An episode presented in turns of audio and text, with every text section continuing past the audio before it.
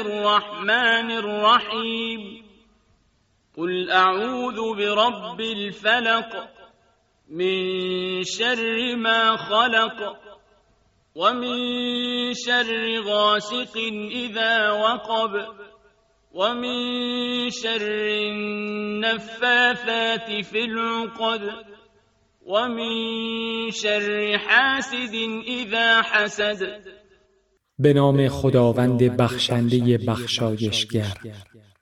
بگو پناه می‌برم به پروردگار سپید دم. از شر هر آنچه آفریده. و از شر هر تاریکی فشرنده. آنگاه که فرا گیرد. و از شر دمندگان در گره ها. و از شر حسد برز. آنگاه که حسد نماید.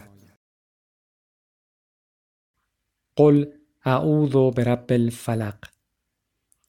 امر قل در این سوره و سوره بعد مانند سوره الکافرون و الاخلاص و دیگر امرهای قل که بسیار در قرآن آمده فرمانهایی است از جانب خداوند به پیامبر اکرم صلی الله که به عنوان مقام نبوت باید به دیگران اعلام شود. تا دیگران به مضمون مورد فرمان آگاه شوند و یا بیش از آگاهی پیروی نمایند. شایسته مقام نبوت و فرمانهای ابدی قرآن نیست که گفته شود این اوامر راجع به زندگی خصوصی پیغمبر اکرم صلی الله یا دستور ذکر و وردی باشد که باید به زبان آورده شود. اوز خود در پناه بردن و استعازه طلب پناهندگی و گفتن اعوذو خبر و اعلام آن است. الفلق به معنای اصلی و مستری چنان که مورد استعمال آن نشان می دهد هر گونه سرشکاف شدن قشر و پرده است که از آن پدیده ای رخ نماید و سر برآورد و به معنای مفعولی پرده و پوستی است که سرشکاف شده و یا پدیده است که از درون آن سر می‌زند. اگر الف و لام الفلق اشاره به فلق خاص باشد منصرف به فلق سپید دم که معنای مشهور آن است می شود و اگر اشاره به نوع باشد شامل هر گونه فلقی می شود آن شعایی که از شکافته شدن تاریکی و آن گیاهی و جانوری که از زمین و بذر و تخم و رحم سر بر می آورد. آن چشمه ها و باران هایی که از درون کوه ها و ابرهای فشرده جاری می شود. اعمالی که از نیات و خویها و معارفی که از ازهان و افکار و صورتهایی که از ترکیب عناصر و ماده و وجودی که از عدم پدیدار می شوند. اضافه اسم رب به الفلق اشعار به چنین ربوبیت وسیع و فراگیرنده ای دارد که پیوسته در درون جهان و زیر پوست ها و پرده های گوناگون هر موجودی را می پروراند و چون آماده ظهور شدند آن پرده ها و پوست ها را سرشکاف می نماید و آنها را پدید می آورد.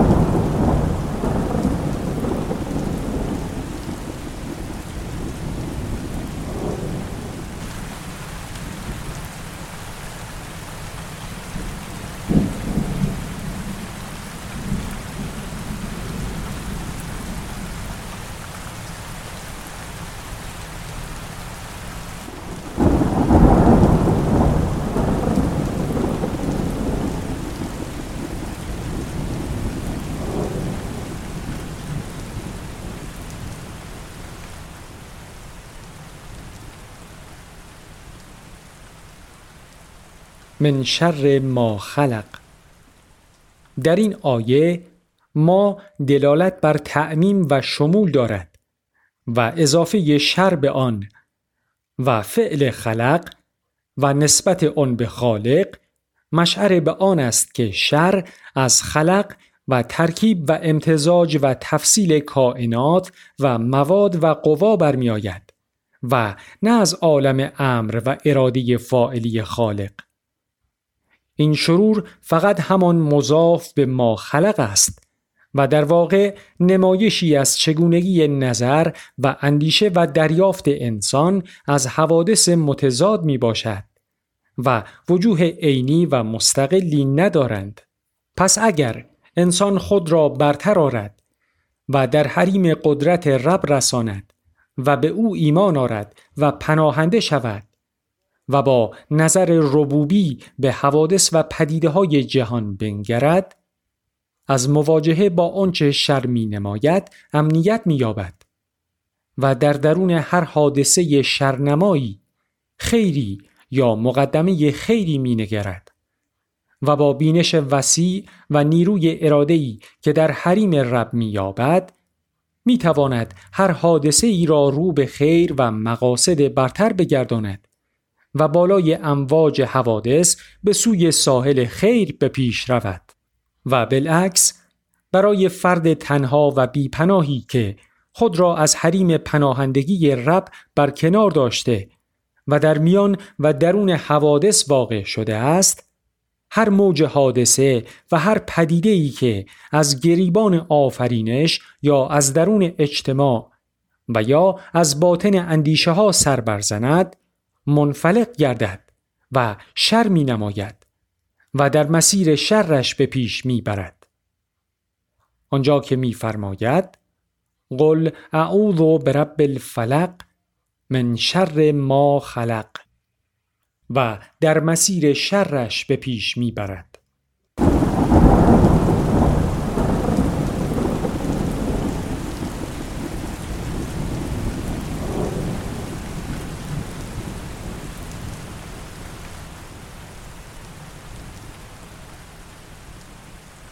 در پناه لطف حق باید گریخت. کو هزاران لطف بر ارواح ریخت. تا پناهی یابی آنگه چه پناه؟ آب و آتش مر تو را گردد سپاه. نوح و موسی را نه دریا یار شد نی بر اعداشان به کین قهار شد. آتش ابراهیم را نی قلعه بود تا برآورد از دل نمرود. دود. کوه یحیی را نسوی خیش خواند قاصدانش را به زخم سنگ راند. گفت ای یحیی بیا در من گریز تا پناهت باشم از شمشیر تیز. و من شر غاسق اذا وقب نکره آمدن قاسق و قید ظرف ازا وقب شامل هر گونه تاریکی فشرنده و فراگیرنده ای می شود که همه محیط و ظرف تابش را پر کند و هر روزنه نوری را مسدود نماید. مثال بارز و محسوس این گونه قاسق تاریکی شب دیجور است که در آن راهزنان و جانوران و احلام و اوهام وحشت انگیز از لانه ها و کمینگاه های زیر زمین و از خلال نفوذ سر برمی آورند و تاخت و تاز می نمایند. تاریکی فراگیرنده کفر و جهل و هوا و خشم و شهوت مثالهای دیگری از قاسق ازا وقب است. که شر آنها از نفس آدمی و در اوست و خطیرتر از هر شری می باشد. همین که این تاریخی های نفسانی محیط درونی آدم را فرا گرفت و نور ایمان و پرتو عقل و شعاع وجدان را خاموش نمود قرایز و خویهای حیوانی و عقده ها از بندها و کمینگاه های درونی رها می شوند و چون جانورهای متنوع و متلون به تاخت و تاز در می آیند و به مرکز فرمان و اراده یورش می آورند تا همین که آن را به دست گرفتند همه قوا و جواره را به خواست خود و در مسیر انجام شهوات و اوهام و زبانه های خشم خود به هر سو می گردانند. و در این مسیر هر حد و قید قانونی و اخلاقی و مانعی را از میان بر می دارند و هر استعداد و شخصیتی را در هم می شکنند و هر قدرت و نیرویی را در اختیار خود می گیرند. و من شر نفاثات فی العقد این تعبیر آیه یعنی النفاسات فی العقد و فعل اعوز که اوز و تعویز از مشتقات آن است از هان را به کارهای جادوگرانه زنان متوجه نموده به خصوص در آن زمان و در میان مردم جاهلیت که جادوگری و کهانت و تعویز به مهره و سنگ و چوب برای ابطال جادو رایج بوده است. و چون معمور به امر قل شخص رسول اکرم صلی الله بوده این توهم پیش آمده که آن حضرت در معرض سحر و جادو بوده است. روایتی هم که آورده شده این توهم را تأیید نموده و بیش از آن آن حضرت را چند روز مسهور کار جادوگران نشان داده است. این گونه توهمات منافی مقام نبوت و اسمت و سیره قطعی رسول اکرم صلی الله است چرا که اولا اگر آن حضرت در معرض تأثیر جادوگران و تصرفات و تلقینات روحی آنها که دچار نقص جسمی و انحراف روحی و خلقی بودند قرار می گرفت اساس و تکیهگاه وحی و رسالت سست و بیپایه می شد. تاریخ روشن زندگی آن حضرت نشان می دهد که از آغاز طفولیت تا پایان زندگی اندیشه ها و خاطرات و اعمالش تحت مراقبت و در میان حسن اسمت بوده است و تأثیر روانی سحر و جادو را نباید مانند تأثیر بیماری های بدنی دانست و اگر سحر و کهانت در روح آن حضرت تأثیر می نمود با آن همه کاهنان و ساهرانی که در عربستان و اطراف آن بودند و با آن همه دشمنی ها و مقاومت ها در روح مقدس آن حضرت تصرفی می نمودند تا از اعلام نبوت و ابلاغ رسالتش جلوگیری نمایند. ثانیا آیه والله یعصمک من الناس یعنی آیه هفتم سوره مائده به اون حضرت وعده داده که از هر آسیبی نگاهش می‌دارد و همچنین آیات چهل و هفتم سوره اسراء و هشتم سوره فرقان این گفته را که پیامبر مسهور شده به ظالمین نسبت داده و آن را گمراهی و تهیر درباره نبوت شمرده است. همچنین آیه 69 سوره تاها رستگاری و پیروزی ساهر را از هر جهت که روی آورد و نیز آیه 102 سوره بقره زیان رساندن ساهران را جز به ازن خدا نفی نمودند. سالسن روایتی که راجع به مسهور شدن رسول اکرم صلی الله بعضی آوردند بیش از آن که مضمونش مختلف است و اسنادی جز نسبت به آیشه و ابن عباس برای آن ذکر نشده از نظر امامیه و بیشتر راویان اهل سنت و متکلمین معتزله مردود است. تبری با آنکه هر گونه اقوال و روایات را با سند در تفسیر خود آورده این روایت را نیاورده است. و نیز این سوره به گفته بیشتر مفسرین و به مقیاس کوتاهی و آهنگ آیاتش مکی است و داستانی که به عنوان شعن نزول این سوره آوردند راجع به سرزمین مدینه است که در پیرامون آن یهودیان ساهر و جادوگر به سر می بردند. و شاید بعد از پرداخت این داستان بوده که بعضی احتمال دادند که این سوره مدنی باشد. شیخ تبرسی در مجمع البیان مسهور شدن رسول اکرم صلی الله را به این صورت نقل کرده است. گویند لبید ابن اعسم یهودی رسول خدا را سحر نمود و سپس آن را در چاهی که از آن بنی زرعک بود پنهان ساخت. از این رو آن حضرت بیمار شد. در بین خواب دو فرشته آمدند. یکی بر بالای سر و دیگری در پایین پای آن حضرت نشستند و او را آگاه کردند و گفتند که آن جادو در چاه دروان و در میان پوست شاخه خرما و زیر سنگی پنهان می باشد. آن حضرت بیدار شد و علی و زبیر و امار را فرستاد تا آب چاه را کشیدند و تخت سنگ را برداشتند و پوست را بیرون آورده و ملاحظه کردند که در آن خورده های موی سر و دندانه های شانه و دوازده گره است که با سوزن به هم دوخته شدند.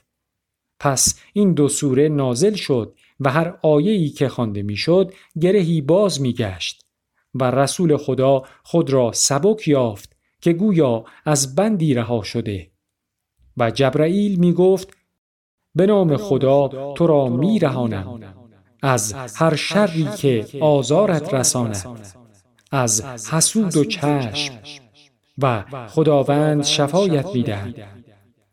ای اشرف بندگان یزدان ای سرور سروران عالم ای میر امم امیر لولاک ای فخر بشر نبی اکرم ای فخر بشر نبی اکرم ای خاتم انبیا محمد پیغامبر خدا محمد ای خاتم انبیا محمد پیغامبر خدا محمد.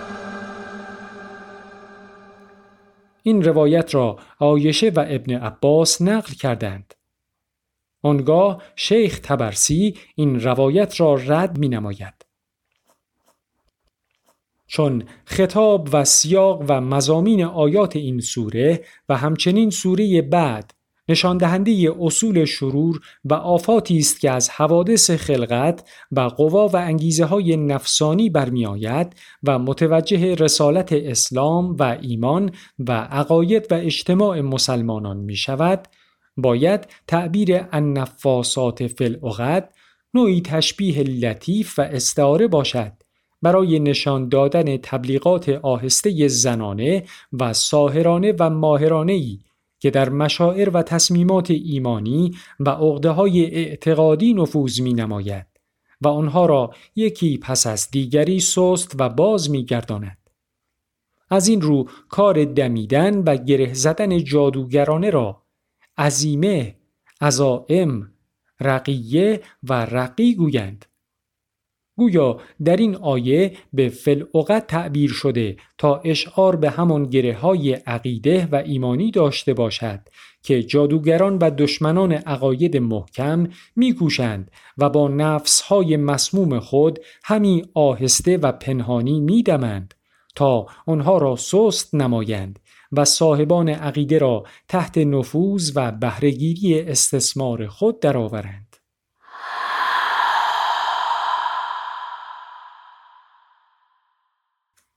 می شود که النفاسات صفت موصوف مقدری مانند جماعات نفوس باشد و یا به گفته ابو مسلم النفاسات زنانی که آراء مردان را به خود جلب می نمایند و آنها را از مرادشان بر می گردانند. زیرا از عزم و رأی به عقد تعبیر می شود. و من شر حاسد اذا حسد حاسد صفت لازم است. کسی که دارای طبیعت و خوی حسد است. این خوی چون دیگر خویهای پست ناشی از کوتاهبینی و ناتوانی و زبونی روحی است و اثرش در نفس حاسد این است که بدون حساب و زیان از نعمت و قدرت دیگری رنج می‌برد و خود را می‌خورد و چون این خوی برانگیخته شد و از درون سرزد یعنی ازا حسد فتنه ها برمیانگیزد و زیان ها میرساند. مردم زمان جاهلیت و اوهام آن از تاریکی شب که در آن دیو و دد از مکامن خود سر بیرون می آورند و از جادوی جادوگران و حیله های حسودان حراسان بودند و به تعویزات و باطل سحر و چشمبندی متوسل می شدند و به تعویزات و باطل سحر و چشمبندی متوسل می شدند. این سوره با تعبیرات متشابه بعد از بیان شری که می شود از سراسر ما خلق برخواسته گردد منشأهای اصلی و واقعی شروری را نشان می دهد که در کمین اجتماع و نفوس و افکار و عقاید مسلمانان است همانها که شب دیجور جاهلیتشان تازه به پایان رسیده بود و در معرض سپید دم فلق و پرتو وحی واقع شده بودند. شرور و فتنه هایی که از خشم و شهوت طبقات امتیازجو و رانده شده و نفوس مستبد و خودسر و تبلیغات و شبهات جادوگرانه و کید و نقشه های حسودان برانگیخته می شود. آن پناهگاه و حسنی که مسلمانان به پیروی از رسول خدا صلی الله میبایست و میباید بدان پناهنده شوند مقام ربوبی و آیات و مظاهر ربوبیت اوست. قل اعوذ برب الفلق. و نه تعویزات و اوراد جاهلیت. آن رسول گرامی و قائم به حق و عدل که در پرتو وحی و تلاوت آیات و 23 سال جهاد و رنج مردمی را از تاریکی شرک و جاهلیت رهانید و به آنها کتاب و حکمت آموخت و قلوبشان را با خالق و یکدیگر پیوند داد و عزت و قدرتشان بخشید. همواره نگران فتنه هایی بود که پس از رحلت و پایان رسالتش روی آرد و تاریکی هایی که جای گیرد و راه نفس های جادوگرانه و کاهنانه ای که باز شود و دامها و نقشه های حسودانه ای که از هر سو گسترده گردد. آن فتنه ها و تاریکی های متنوع و متوحش و حیرت انگیز در تعبیرات، تشبیهات، معانی، آهنگ، طول، اوزان و فواصل آیات این سوره در یک رشته پیوسته و به صورتهای متقابل و متقارن و بارز نمایش داده شده است. آن پرتو ربوبیتی که از گریبان الفلق میدمد و آن تاریکی ابهامانگیزی که از ما خلق روی می آورد. آن قاسق نکره که از کمین بیرون می آید و حمله ور می. آن دمندگان شدید و ساهرانه النفاسات آن حاسد نکره که سر بر می آورد و پی نقشه خود را می گیرد